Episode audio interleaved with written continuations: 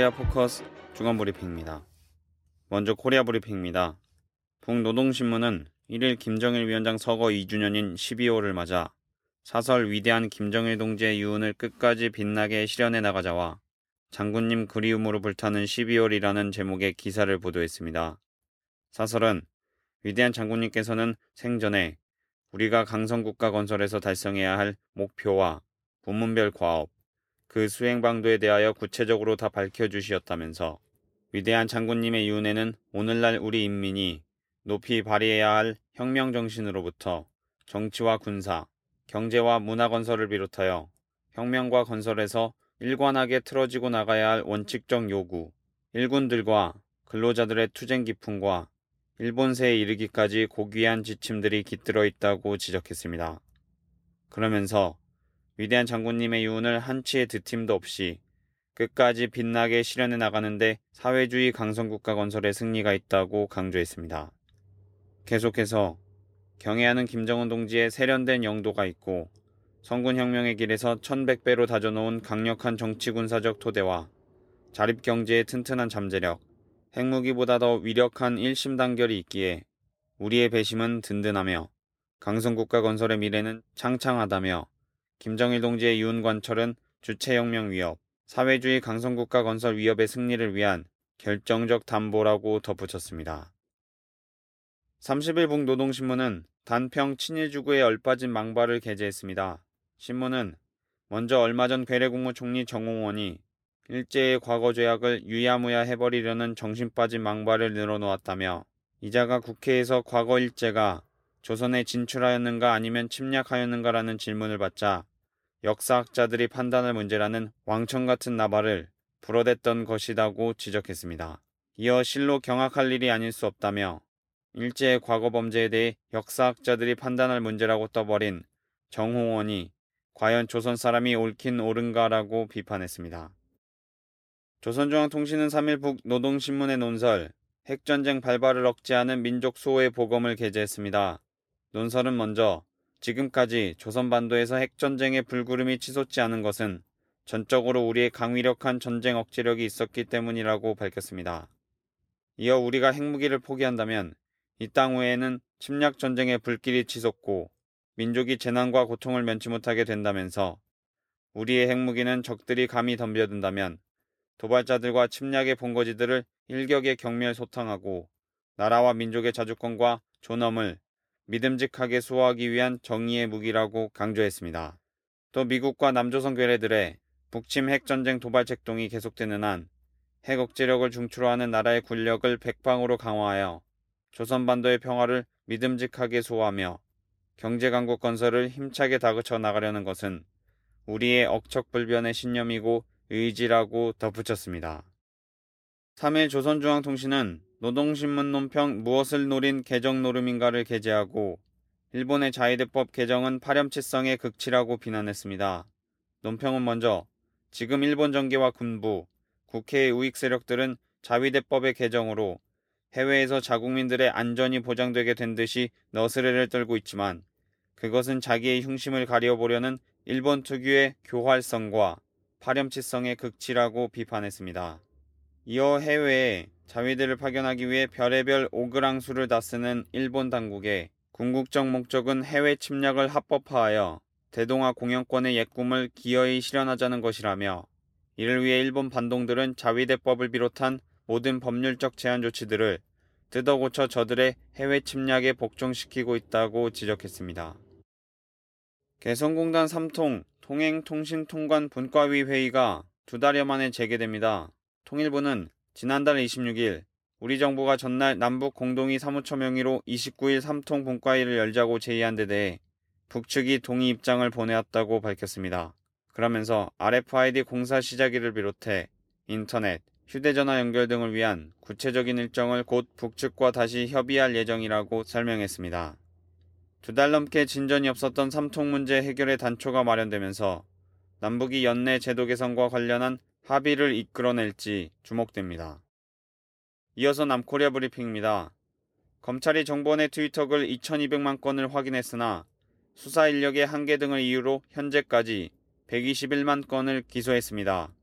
검찰의 수사와 공소장 변경 과정을 종합해보면 1차 공소장 변경 신청 당시에 5만 건에서 시작해 121만 건, 2,200만 건으로 계속해서 늘어나고 있습니다. 민주당은 검찰이 지금까지 분석을 마친 글은 불과 5%에 불과하다. 나머지 95%, 즉 2,091만 건은 손도 대지 못했다고 한다면서 사건을 맡고 있는 재판부가 추가 공소장 변경 신청은 받지 않겠다고 했으니 2,091만 건의 트위터 글은 수사도 해보지 못한 채 묻히게 될 판이라고 우려했습니다. 김한길 대표는 이날 최고위원 회의에서 국정원 심리전단이 조직적으로 올리거나 퍼나른 트윗이 2,200만 건에 이른다는데 할 말을 잃는다.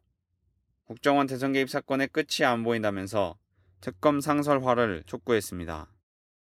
야당은 6일 박근혜 대통령이 서울 삼성동 코엑스에서 열린 제50회 무역의 날에서 국민을 어떻게 하면 잘 살게 하느냐 하는 생각 외에는 다 번뇌라고 생각한다. 그래서 실은 그렇게 생각을 많이 안 한다란 발언에 불편한 심경을 드러냈습니다.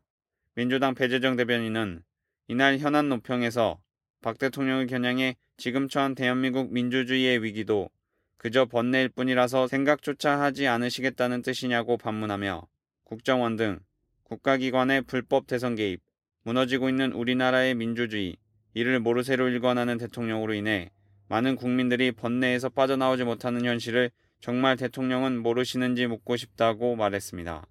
통합진보당 홍성규 대변인도 착각도 대단한 착각이라며 불교에서는 모든 번뇌 중에서도 가장 근본이 되는 번뇌 세 가지 중 하나로 탐욕을 꼽고 있다.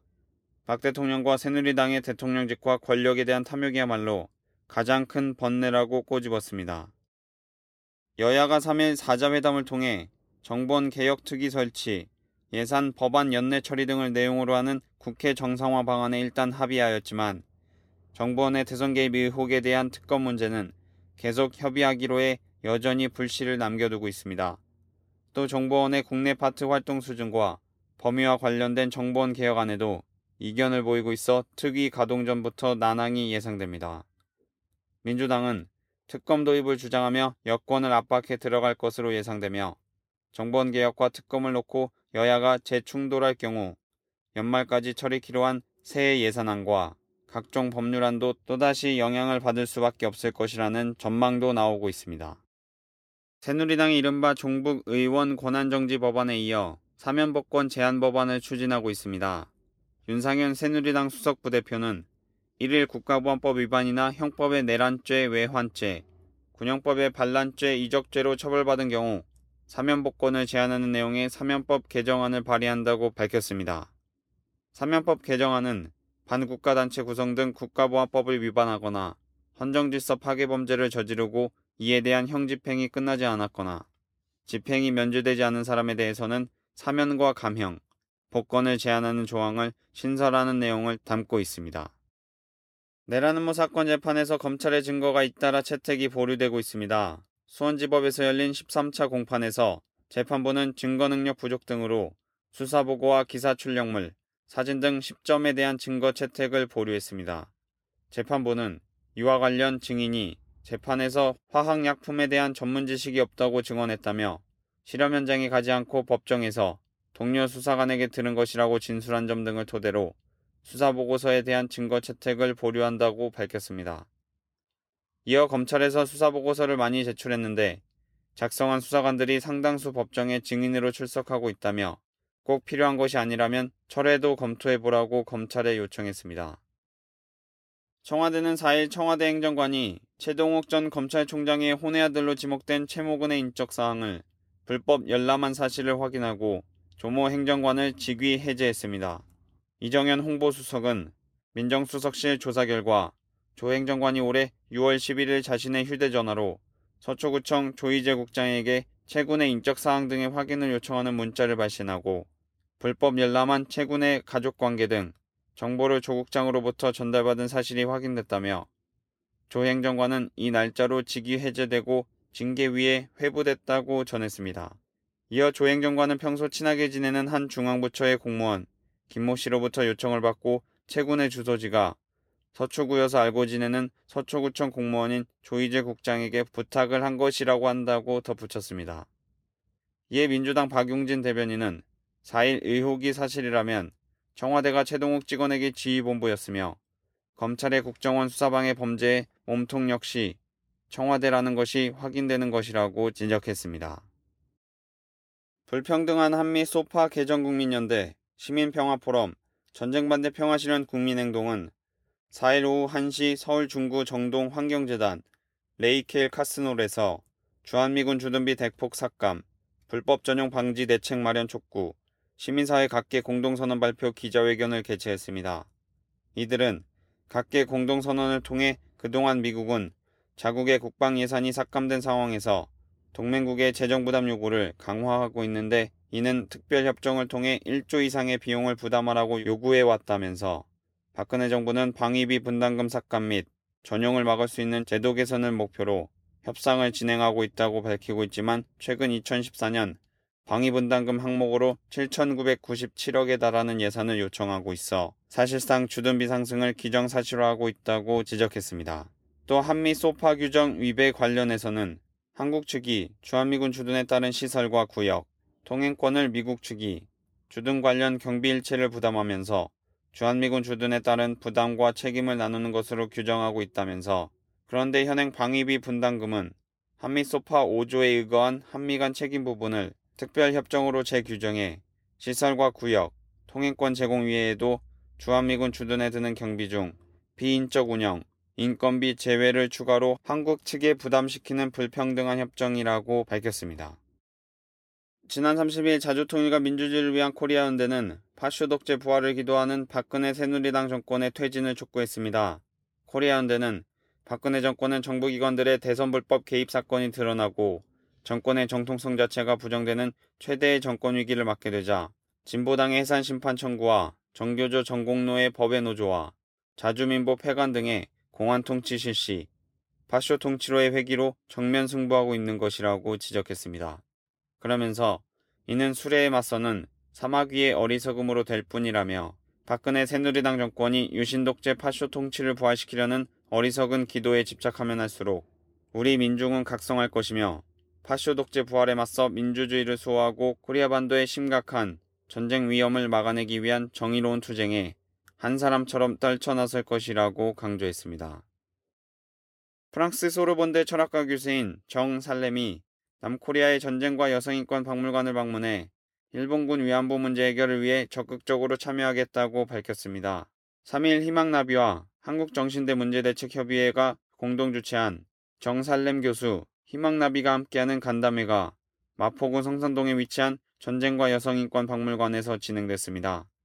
이번 간담회에서 윤미향 대표는 일본군 위안부 문제가 68년 동안 은폐되고 불처벌 속에서 오히려 전쟁 범죄자들이 찬양받고 일본 국내에서 애국자로 위장해서 숭배받는 그런 현실 자체가 결국 연합군들의 책임이라는 것이 드러나고 있다며 불처벌이 얼마나 우리들에게 큰 또 다른 죄를 만들어내느냐 하는 것이 위안부 문제에서 여실히 드러나는 것이라고 비판했습니다. 간담회 자리에 참석한 일본군 위안부 피해자인 김복동 할머니는 참석자들을 향해 전쟁이 없는 나라, 평화로운 나라가 돼서 여러분의 후손들은 우리들과 같은 피 맺힌 일이 안 생기도록 여러분께서 힘을 많이 써줘야 한다고 당부했습니다. 살렘 교수는 여기서 진행되는 일본군 위안부 문제 해결을 위한 투쟁은 결국 전 세계 다른 투쟁과도 연결이 돼 있다고 생각한다. 일본의 군국주의를 막는 것뿐 아니라 유럽의 그룹화와 대조되고 있는 이런 국제 정세와도 연결이 돼 있다고 말하고 이 자리에서 꼭 약속드린다며 프랑스에서 일본군 위안부 문제를 열어놓하고 의회에서 논의되고 동료 교수와 학생들에게 이 문제를 알리는 일에 적극 참여하겠다고 강한 연대의 뜻을 밝혔습니다. 철도노조가 9일 9시부로 철도 민영화를 저지하기 위한 총파업에 돌입합니다.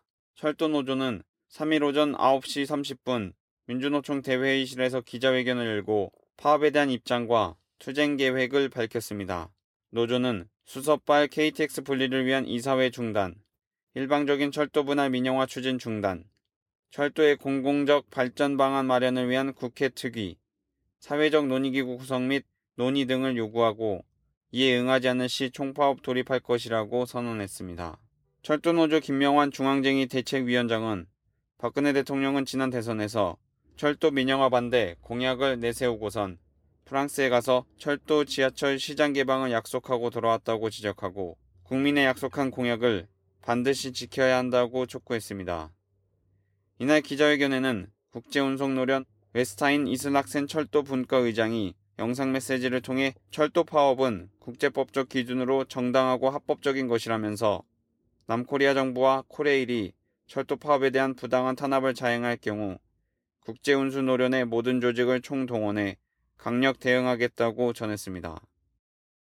민주노총은 5일 오전 10시 민주노총 대회의실에서 민영화 연금 개악 구조조정 저지, 노동 탄압 분쇄, 철도 파업 승리 민주노총 경고 연대 파업 선포 기자회견을 열었습니다. 민주노총은 기자회견문을 통해 취약한 정권의 정통성을 종북이라는 정체불명의 마녀를 창조해 이념 공세를 가하고 국민과의 약속을 어긴 공약 파기, 민생을 파탄시킬 정책 실패를 정치적 반대 세력과 노동조합에 덮어 씌우려는 21세기판 매카시즘이라고 비난했습니다. 그러면서 정부는 철도노조 파업에 대해 파국을 막기 위한 노력은커녕 벌써부터 공포 분위기를 조장하고 있지만 국민의 철도를 지키기 위한 철도 노동자들의 의지는 확고하다면서 철도 노동자들의 정당한 투쟁을 반드시 승리로 결속하기 위해 총력을 다할 것이라고 밝혔습니다. 한편 같은 날 운수노동자들은 민주노총 대회의실에서 기자회견을 열고 국민철도와 철도 공공성을 지키는 철도 파업 승리를 위해 대체 수송 거부를 선언했습니다. 부산 한진중공업지회 한 조합원이 스스로 목숨을 끊었습니다. 금속노조 부산 양산지부 한진중공업지회 김금식 조합원이 지난 29일 집에서 목을 매 자결, 가족에 의해 발견됐습니다. 한진중공업 지회에 따르면 고 김금식 조합원은 김주익, 곽재규 열사 투쟁 때 누구보다 열심히 투쟁했었고 김주익 열사를 그 누구보다 아껴 충격이 컸던 분이라면서 정리해고 투쟁 이후 심리적 고통이 심했다고 전했습니다. 김금식 조합원은 1980년 10월 한진중공업에 입사했고 2010년 정리해고를 당했습니다. 그는 해고자 신분으로 정리해고 철회투쟁을 하다가 2011년 회사와 금속노조와의 복직 합의로 복직된 후 휴업 발령을 받은 상태였던 것으로 알려졌습니다. 지난 2월 23일 최강서 열사 투쟁 관련 노사합의서에 따르면 휴업자 복귀에 대해 회사는 휴업자의 복귀는 각 조합원 수에 비례, 작업의 종류, 숙련도, 직종 등을 감안해 합리적으로 복귀시키되 노조가 다르다는 이유로 차별하지 않으며 불균형이 있다면 최단 시일 내에 반드시 시정한다고 명시하고 있습니다. 이에 금속노조는 정리해고의 희생자로 죽음의 성격을 규정하고 그에 맞게 후속 절차를 밟겠다면서 고 김금식 조합원의 죽음은 회사의 정리해고에 기인한 죽음임을 명백히 하고 그 책임을 물을 것이라고 밝혔습니다. 삼성전자 서비스 최종범 열사 대책위원회와 열사 유족들이 3일 오전 11시 민주노총 대회의실에서 기자회견을 열었습니다. 참가자들은 최종범 열사가 자결한 지 33일이 지나는 동안 삼성자본은 문제를 회피하고 책임을 부정하고 있다고 비난하면서 그동안 금속노조가 세 차례에 걸쳐 교섭에 나설 것을 공문으로 보냈지만 삼성전자 서비스는 노조와의 교섭 당사자는 협력사인 삼성 TPS라면서 교섭을 거부했다고 밝혔습니다.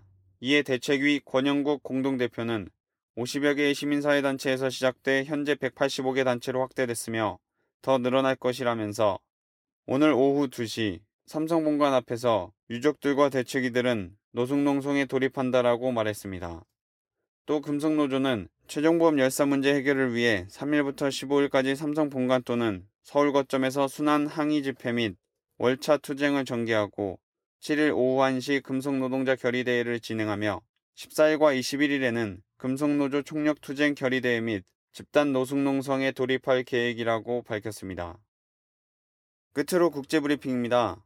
미국 백악관은 11월 30일 북코리아에 영유 중인 메릴 뉴먼의 석방을 촉구했습니다. 케이틀린 헤이든 백악관 국가안보회의 대변인은 성명을 통해 뉴먼 씨의 고령과 건강 상태를 고려해 우리는 그가 집으로 돌아가 가족과 함께 할 수 있게끔 석방해 주기를 요구한다라면서 케네스 배 씨의 석방도 함께 요구했습니다. 그는 우리는 북한에 억류 중인 미국 시민의 안녕에 관해 깊이 우려하고 있다고 밝혔습니다. 한편 조선중앙통신은 12월 30일 관광객으로 들어와 적대 행위를 감행한 데 대한 사죄의 내용이 담긴 억류된 미국 국민 뉴먼의 사죄문을 공개한 바 있습니다.